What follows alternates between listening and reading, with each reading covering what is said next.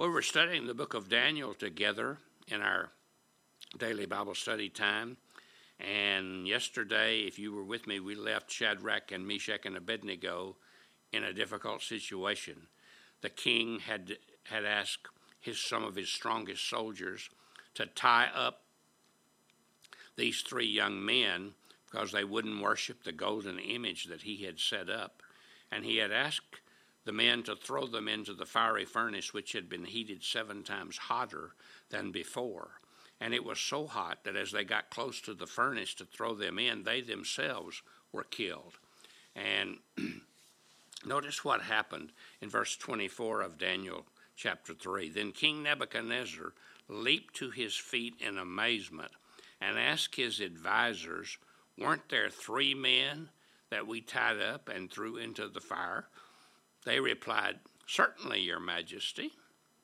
He said, Look, I see four men walking around in the fire, unbound and unharmed, and the fourth looks like a son of the gods.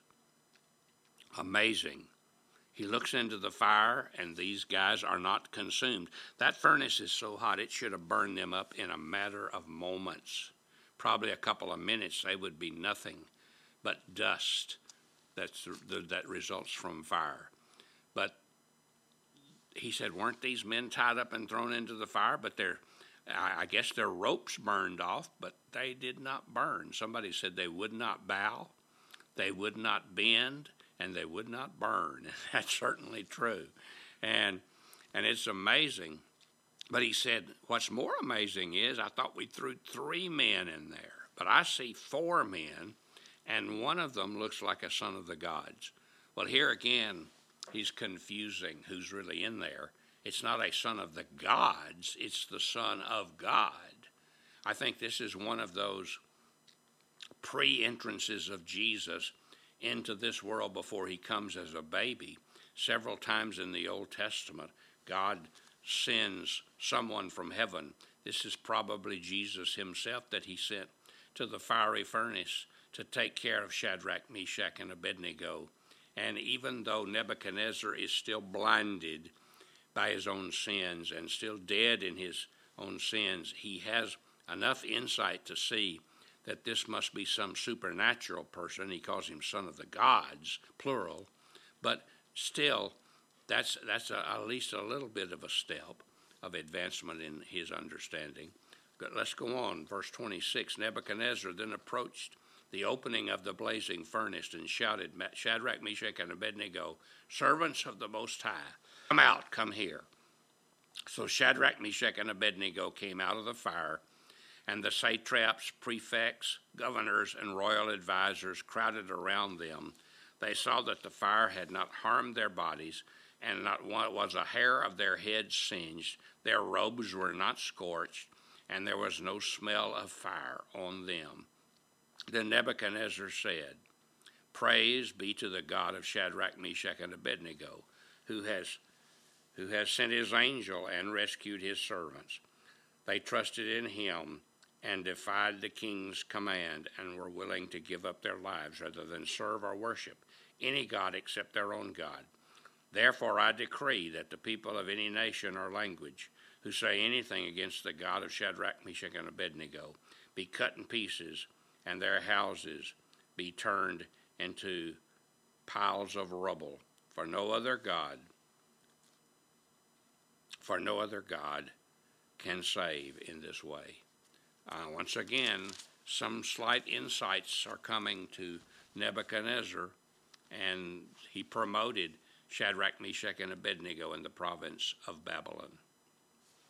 So, once again, God is revealing himself to a heathen, pagan, wicked king, and yet the king is slowly beginning to get some concept that God is greater than the gods he serves, the God he, gods he worships.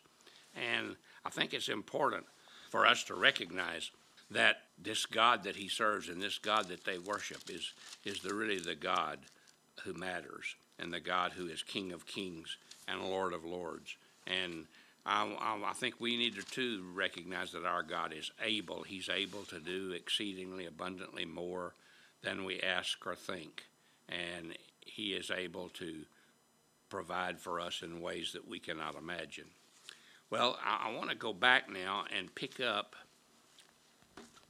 what the dream was that back in chapter 2 that God revealed to, God gave to Nebuchadnezzar that Daniel revealed to him. I think it's important that we understand that that dream, that prophecy that God gave.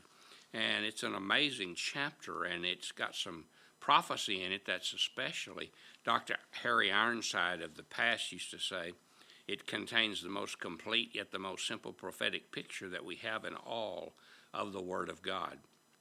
One reason I believe the Bible is true because the prophecies that God has given have come true to prove that he keeps his word. Most of Daniel prophes- most of what Daniel prophesied has already come true. But there is much yet to come true. God revealed to Daniel the contents and the interpretation of the dream that was given to the king. In verse 36, the Bible said this was the dream which Daniel had explained and now will tell his interpretation. So, chapter 2 reveals the dream and reveals the interpretation. What God is giving is a sweeping picture of history, an overall view of history, from the time of Nebuchadnezzar until Jesus comes again. This chapter depicts the development and decline of the kingdoms of men and the eternal, never ending kingdom of God. In his dream, Nebuchadnezzar saw a great statue, an immense statue of extraordinary splendor standing in front of him, and he said, he said its appearance was awesome. It was brilliant. It reflected light. It was terrifying. In fact, it was such a statue that he hadn't been able to sleep after he had had this dream. Now, the statue is made like this it has a head of gold, it has breast and arms of silver, it has a belly and thighs of bronze, it has legs of iron, and, and it's, it has feet partly of iron and partly of clay. Well, what does all this mean? Well, we need to go and see what God told Daniel. What is the interpretation? And because the statue pictures the four worldwide Gentile kingdoms, most people, because we see the scripture says that there is coming the times of the Gentiles. That starts with Nebuchadnezzar and the Babylonian Empire, which was uh, not a Jewish empire, but it was an empire that came from the Gentiles. And we're going to talk more about that tomorrow. So I hope you'll come and be with me tomorrow. Or not come and be with me, but just listen. God bless you. Have a great day.